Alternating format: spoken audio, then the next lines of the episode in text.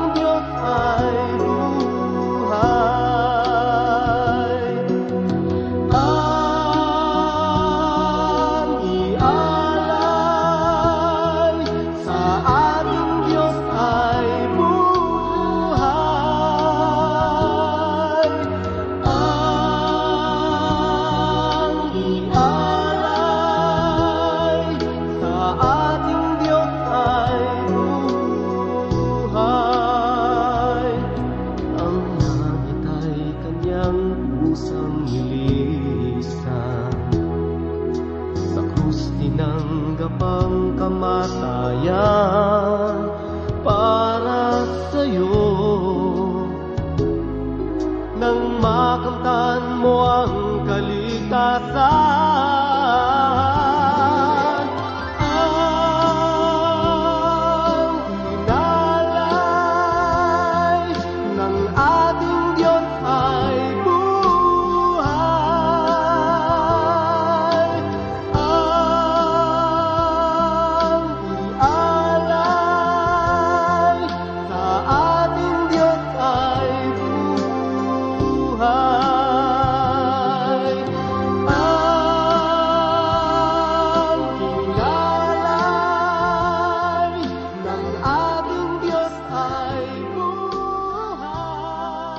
Purihin po ang Panginoon.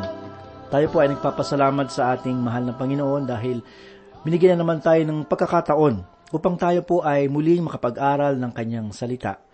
Ako po ang inyong kaibigan at lingkod, Pastor Dana Bangko. Tayo po ay magsama-sama at mag-aral at matuto sa salita ng Panginoon. Tayo po ngayon ay lumipat ng ating pagbubulay-bulay sa bagong tipan. Ang sulat po para sa mga Hebreyo ay napakahalaga na ating ah, ihihilera sa tabi ng mga sulat para sa mga taga-Roma. Nais kong ipahayag ang sinabi ni Morgan G. Campbell sa kanyang aklat na Ang Huling Mga Salita ng Diyos. Sinabi niya na ang sulat para sa mga Hebreyo ay mayroong kahalagahan sa ating panahon sapagkat mayroong malawak na pag-aakala at pagtanggap ang mga tao na si Kristo ay mas mababa pa sa bagong tipan. Upang lubos nating itong maunawaan, ay pakinggan natin ang ipinahayag ng isa pang manunulat. Kanyang sinabi, ang isa sa mga mahalagang bagay na makikita natin sa kalikasan ng tao na kung mayroong pangyayari na maaari lamang lutasin ng isang tao, ay tunay na may lilitaw bilang bayani at sa paglaon ay iaalay ang kanyang buhay na tulad ni Kristo nang siya ay ipako sa krus. Mga kaibigan, mula kay Adan hanggang kay Moises ay dalawang limo limang daang taon ang pagitan. Mula naman kay Moises hanggang kay Malakay ay isang libo isang daang taon ang pagitan at sa haba ng mga panahong ito ay patuloy na nakikipag-usap ang Diyos sa tao. Subalit nang matapos ang tatlong libo anim na raang taon, ang kanilang pagpapahayag tungkol sa Diyos ay hindi pa lubos. Pagkatapos ng apat na raang taon, nang dumating na ang takdang panahon, ay ipinadala ng Diyos ang kanyang anak at sa anak na iyon ay naging lubos ang kapahayagan ng Diyos. Ang sulat sa mga Hebreo ay isa sa mga mahalagang aklat dito sa Bagong Tipan. Ito rin ay naglalaman ng mga pangunahing paniniwala ng kristyanong pananampalataya. Kung ito ay babasahin, ay tila hininga ito na nagmula sa langit. Kung ito naman ay pag-aaralan, ay tila pakikisalo sa isang espiritual na pagkain na pampalakas. Mga kaibigan, sa pagsunod sa mga turo nito, ay pagsasalamin sa sarili bilang isang bata hanggang tumanda sa kaalaman sa pamumuhay kristyano at maging sa mismong katauhan ni Kristo. Ito ay patungo sa pagiging ganap o ang tinatawag na kabanalan. Ang paksa ng sulat para sa mga Hebreyo na tanging aklat sa bagong tipan na kung saan ang ating Panginoong Heso Kristo ay ipinahayag bilang isang dakilang punong pari. Ito ang kalawalhatian ni Kristo, ang anak ng Diyos at anak ng tao. Ang sulat para sa mga Hebreyo ay hindi tanggap ng mga simbahan sa kanluran sa loob ng mahabang panahon – at ang dahilan nito ay nais ng simbahan na gawin ang kalagayan ng bayang Israel. Kanilang iangkin sa kanilang mga sarili ang mga pangako ng Diyos sa bayang Israel at binigyan ito ng espiritual na kahulugan at isinang tabi ang mga pangako at layunin ng Diyos para sa Israel. Ang ibinunga nito ay ang kanilang pag-usig sa mga Hudyo, kaya't ang pagpapahayag na ang Diyos ay tapos na sa bansang Israel ay nakalulungkot at isang malaking pagkakamali. Ako ay nagtitiwala na malaki ang maitutulong nito sa atin upang maunawaan ang dakilang katotohanan na ang isang Hebreyo ay mananatili pa rin isang Hebreyo kahit na siya ay maging isang Kristiyano. Kung ang isang tao ay maging anak ng Diyos, ay hindi nito binabago ang lipi o lahi na kanyang pinagmulan. Subalit ito ay nagdadala sa kanya ng isang bagong lupon ng mga mananampalataya na tinatawag nating simbahan o katawan ni Kristo. Ang Diyos ngayon ay tumatawag sa mga Hudyo at Hintil sa kanyang pangalan. Kapag iyon ay magkaroon ng katuparan, ay kukuhanin ng Diyos ang kanyang simbahan dito sa sanlibutan at ipagpapatuloy niya ang kanyang layunin sa bansang Israel. Kanyang tutuparin ang lahat ng pangako sa kanila at pagkatapos ay sa mga hintil. Laging balot ng katanungan ang sumulat nitong aklat ng Hebreyo, kahit na ang tanggap na salin ay mayroong pamagat na sulat ni Pablo, ang apostol para sa mga Hudyo, ay nananatili pa rin ang katanungan sa kung sino talaga ang sumulat nito. Ang mga bagong salin at ilang pang dating salin ng banal na kasulatan ay itinutuwid ang mga katagang ito at pinalitan ito ng ang sulat sa mga Hebreyo. Marami ang tumanggap na ang may akda ng aklat nito ay si Pablo. Gayunman, hindi mahalaga kung sino ang sumulat nito, kundi ang mas mahalaga ay ang katotohanan na ang sulat sa mga Hebreyo ay bahagi pa rin ng kinasihang salita ng Diyos. Kahit na hindi lubusang masabi na si Apostol Pablo ang may akda nito, ay makikita naman natin ang maraming katibayan na si Apostol Pablo nga ang sumulat ng aklat ang parehong panlabas at panloob nitong katibayan ay kumikiling sa pagiging may akda ni Apostol Pablo. Tunghayan po natin ang ilang mga katibayan na si Apostol Pablo ang sumulat ng aklat ng Hebreyo. Basahin po natin ang ikasampung kabanata ng Hebreyo talatang 34. Ganito po ang sinasabi, sapagkat kayo'y nahabag sa mga bilanggo, at tinanggap ninyo ng buong galak ang pagkasamsam sa inyong mga ari-arian. Palibhasay, inyong nalalamang mayroong kayong isang pag-aaring higit na mabuti at tumatagal. Dumako naman po tayo sa ikalabing tatlong kabanata, talatang dalawampu at apat, na siya ay sumulat mula sa Italia. Basahin po natin. Batiin ninyo ang lahat ng mga namumuno sa inyo at ang lahat ng mga banal. Kayo'y binabati ng mga taga-Italia. Ipinahayag rin naman sa ikadalawamputatlong talata sa pareho ding kabanata ang ganito, Nais kong malaman ninyo na ang ating kapatid na si Timoteo ay pinalaya na, at kung siya ay dumating agad, kasama ko siyang makikita kayo. Mga kaibigan, ipinakikita ng talatang ito na si Timoteo ay kanyang kasama. Sa aking ding pananaw, ay tinutukoy ni Apostol Pedro na si Apostol Pablo ang sumulat nito Alamin po natin ang ipinahayag sa ikatlong kabanata ng ikalawang Pedro sa ikalabing lima at ikalabing anim na talata.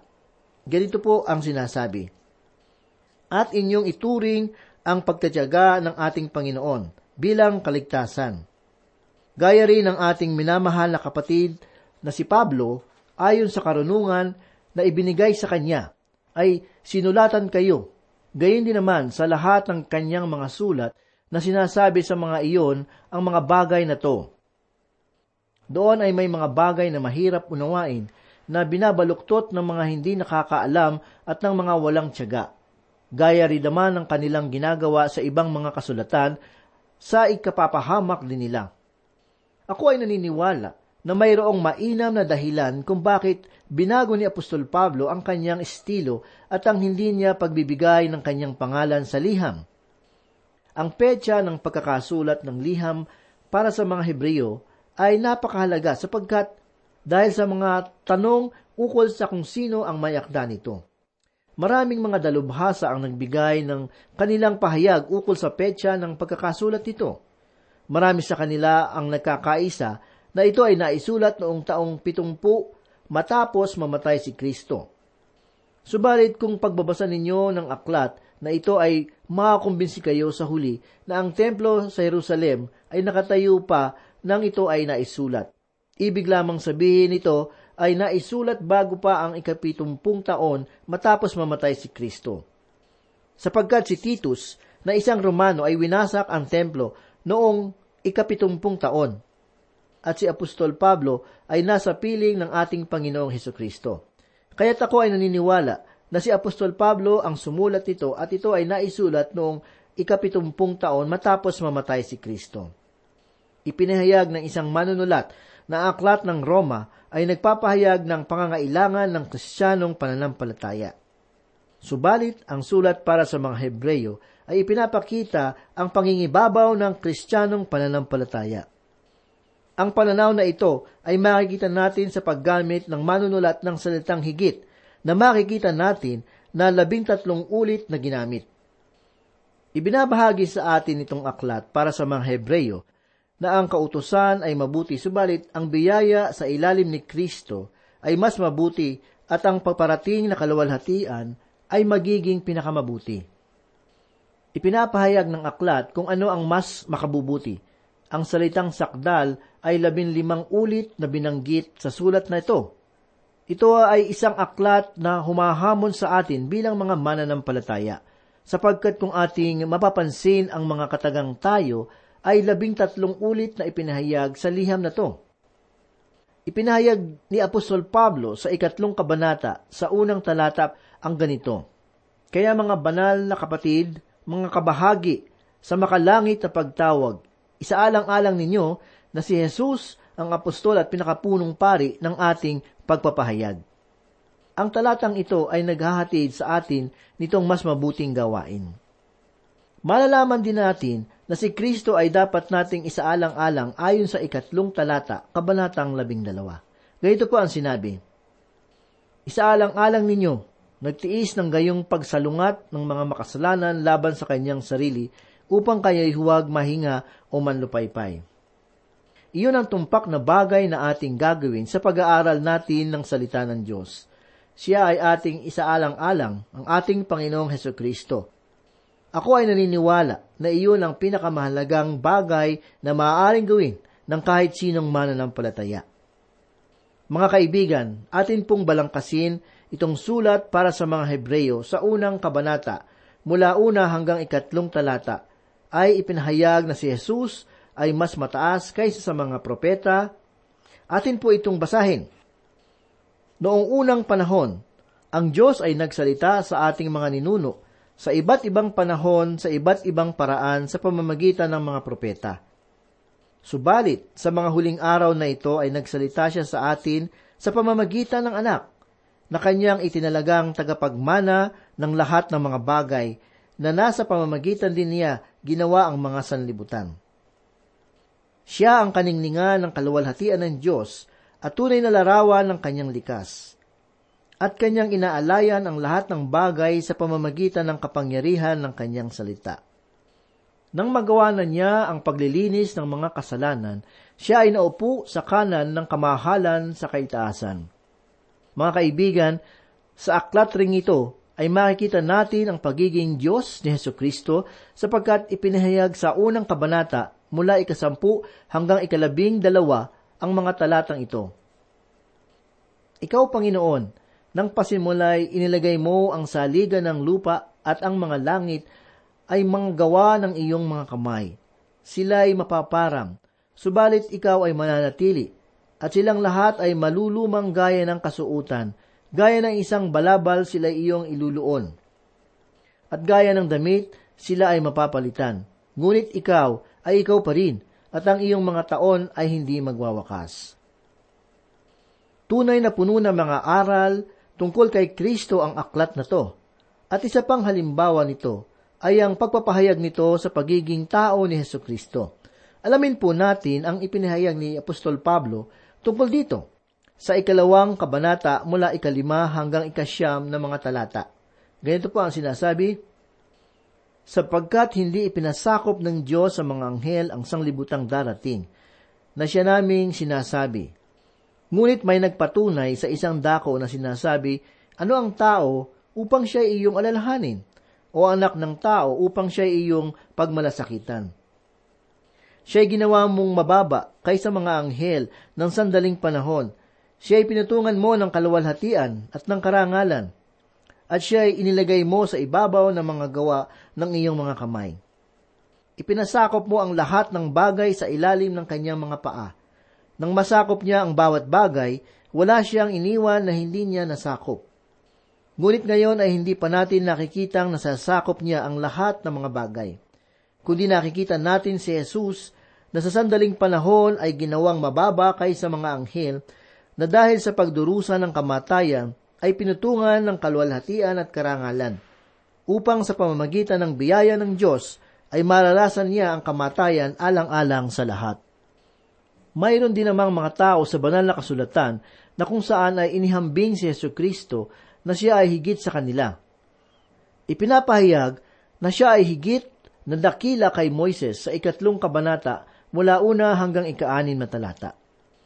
Ganito pa ang sinabi, Kaya mga banal na kapatid, mga kabahagi sa makalangit na pagkatawag, isaalang-aling ninyo sa si Jesus, ang apostol at pinakapunong pari ng ating pagpapahayag, ay tapat na nagtalaga sa Kanya, gaya ni Moises na tapat sa buong sambahayan ng Diyos sapagkat siya ay tinuring na karapat dapat na higit sa kaluwalhatian kaysa kay Moises. Yamang ang nagtayo ng bahay ay may higit na karangalan kaysa sa bahay, sapagkat ang bawat bahay ay may nagtayo. Subalit ang nagtayo ng lahat ng mga bagay ay ang Diyos. At si Moises ay naging tapat sa buong sambahayan ng Diyos gaya ng isang lingkod. Bilang patotoo sa mga bagay na sasabihin, subalit si Kristo ay tapat sa bahay ng Diyos bilang isang anak at tayo ay bahay na iyon kung ating iingatang matibay hanggang sa katapusan ng ating pagtitiwala at pagmamalasakit sa ating pag-asa. Ipinahayag din ni Pablo sa aklat na to ang katungkulan at ibig sabihin ng isang punong pari. Alamin po natin ang ipinahayag sa ikalimang kabanata mula sa una hanggang ikaanim na talata. Bawat pinakapunong pari na pinili mula sa mga tao ay pinangasiwa sa mga bagay na may kaugnayan sa Diyos para sa kanilang kapakanan upang sila'y makapaghandog ng mga kaloob at ng mga alay para sa mga kasalanan. Siya ay marunong makitungo na may kaamuan sa mga mangmang at naliligaw. Yamang siya man ay napapaligiran ng kahinaan. Dahil dito, kailangang siya ay maghandog para sa kanyang sariling mga kasalanan at gayon din para sa taong bayan. At sino man ay hindi kumukuha ng karangalang ito para sa kanyang sarili, kundi siya ay tinatawag ng Diyos na gaya ni Aaron. Maging si Kristo man ay hindi lumalawalhati sa kanyang sarili upang maging pinakapunong pari, kundi itinalaga ng nagsabi sa kanya, Ikaw ay aking anak. Ako ngayon ay naging ama mo. Gaya rin naman ng sinabi niya sa ibang tao, Ikaw ay pari magpakailanman ayon sa pagkapari ni Melchizedek. Ang pagiging punong pari ni Kristo ay ipinakita rin sa aklat na ito. Sinabi na siya ang ganap at banal na pari. Siya ang ating punong pari, ayon sa pagkapari ni Melchizedek. Sa ikapitong kabanata, mula sa ikalabing dalawa hanggang ikalabing pitong talata ay ganito po ang sinasabi, sapagkat ng palitan ang pagkapari ay kailangan din namang palitan ang kautusan sapagkat ang tinutukoy ng mga bagay na ito ay kabilang sa ibang angkan, na doon ang sinumay hindi naglingkod sa dambana, sapagkat malinaw na ang ating Panginoon ay nagmula sa Huda, at tungkol sa liping iyon ay walang sinasabing anuman si Moises tungkol sa mga pari. At ito ay lalo pang naging maliwanag nang lumitaw ang ibang pari. Nagaya ni Melchizedek na naging pari, hindi ayon sa itinakda ng batas na ukol sa laman, kundi ayon sa kapangyarihan ng isang buhay na hindi mapupuksa, sapagkat pinatotohanan ikaw ay pari magpakailanman ayon sa pagkapari ni Melchizedek. Mga kaibigan, hindi lamang ang pagiging punong pari ni Kristo ang ipinapahayag rito sa aklat para sa mga Hebreyo. Nagpapahayag din ito tungkol sa pananampalataya at pag-asa. Ang ikalabing isang kabanata ay nagpapahayag ng iba't ibang tauhan sa Biblia na nagpakita ng kanilang pananampalataya. At sa ikalabing dalawang kabanata naman ay nagpahayag ng pag-asa. Alamin po natin ang ipinahayag sa ikalabing isang kabanata mula ikadalawamput tatlo hanggang ikadalawamput walong mga talata. Ganito po ang sinasabi. Sa pananampalataya, nang ipanganak si Moises, ay itinago siya ng tatlong buwan ng kanyang mga magulang sapagkat kanilang nakitang maganda ang bata at hindi sila natakot sa utos ng hari. Sa pananampalataya ng nasa hustong gulang na si Moises, ay tumangging siya ay tawaging anak ng anak ng babae ni Paraon. Napinili pa ang mapasama sa kaapihan ng bayan ng Diyos, kaysa magkaroon ng pansamantalang kasiyahan sa kasalanan. Kanyang itinuring na malaking kayamanan ang magdusa alang-alang kay Kristo kaya sa mga kayamanan ng Ehipto sapagkat kanyang pinagtutuunan ng pansin ang gantimpala. Sa pananampalataya ay iniwan niya ang Ehipto at hindi natatakot sa puot ng hari sapagkat siya ay matiyagang nagpatuloy na tulad ng nakakakita sa kanya na hindi nakikita. Sa pananampalataya ay itinatag niya ang Pasko at ang pagwiwisik ng dugo upang huwag silang galawin ng mamumuksa ng mga panganay sa ikalabing dalawang kabanata mula sa ikalabing dalawa hanggang sa ikalabing anim na talata ay matutunghayan natin ang mensahe ng pag-asa. Basahin po natin. Kaya't itaasin niyo ang mga kamay na nanghihina at muling palakasin ang mga tuhod na nanlulupaypay at gumawa kayo ng matuwid na landas para sa inyong mga paa upang huwag malinsad ang pilay kundi bagkos ay gumaling Pagsikapan ninyong magkaroon ng kapayapaan sa lahat ng kabanalan na kung wala nito'y walang sinumang makakakita sa Panginoon. Pakaingatan ninyo na baka ang sinumay mahulog mula sa biyaya ng Diyos. Baka may ilang ugat ng kapitan at sumibol at bumagabag sa inyo at mahawa nito ang marami. Tiyakin ninyong walang sinuman sa inyo na maging gaya ni Isaw na nakiapid o naging lapastangan nakapalit ng isang pinggang pagkain ay ipinagbili ang kanyang sariling pagkapanganay. Mga kaibigan, Tunay na isang mapagpalang aklat itong sulat para sa mga Hebreyo. Tinatalakay nito ang iba't ibang bagay tungkol sa buhay pananampalataya.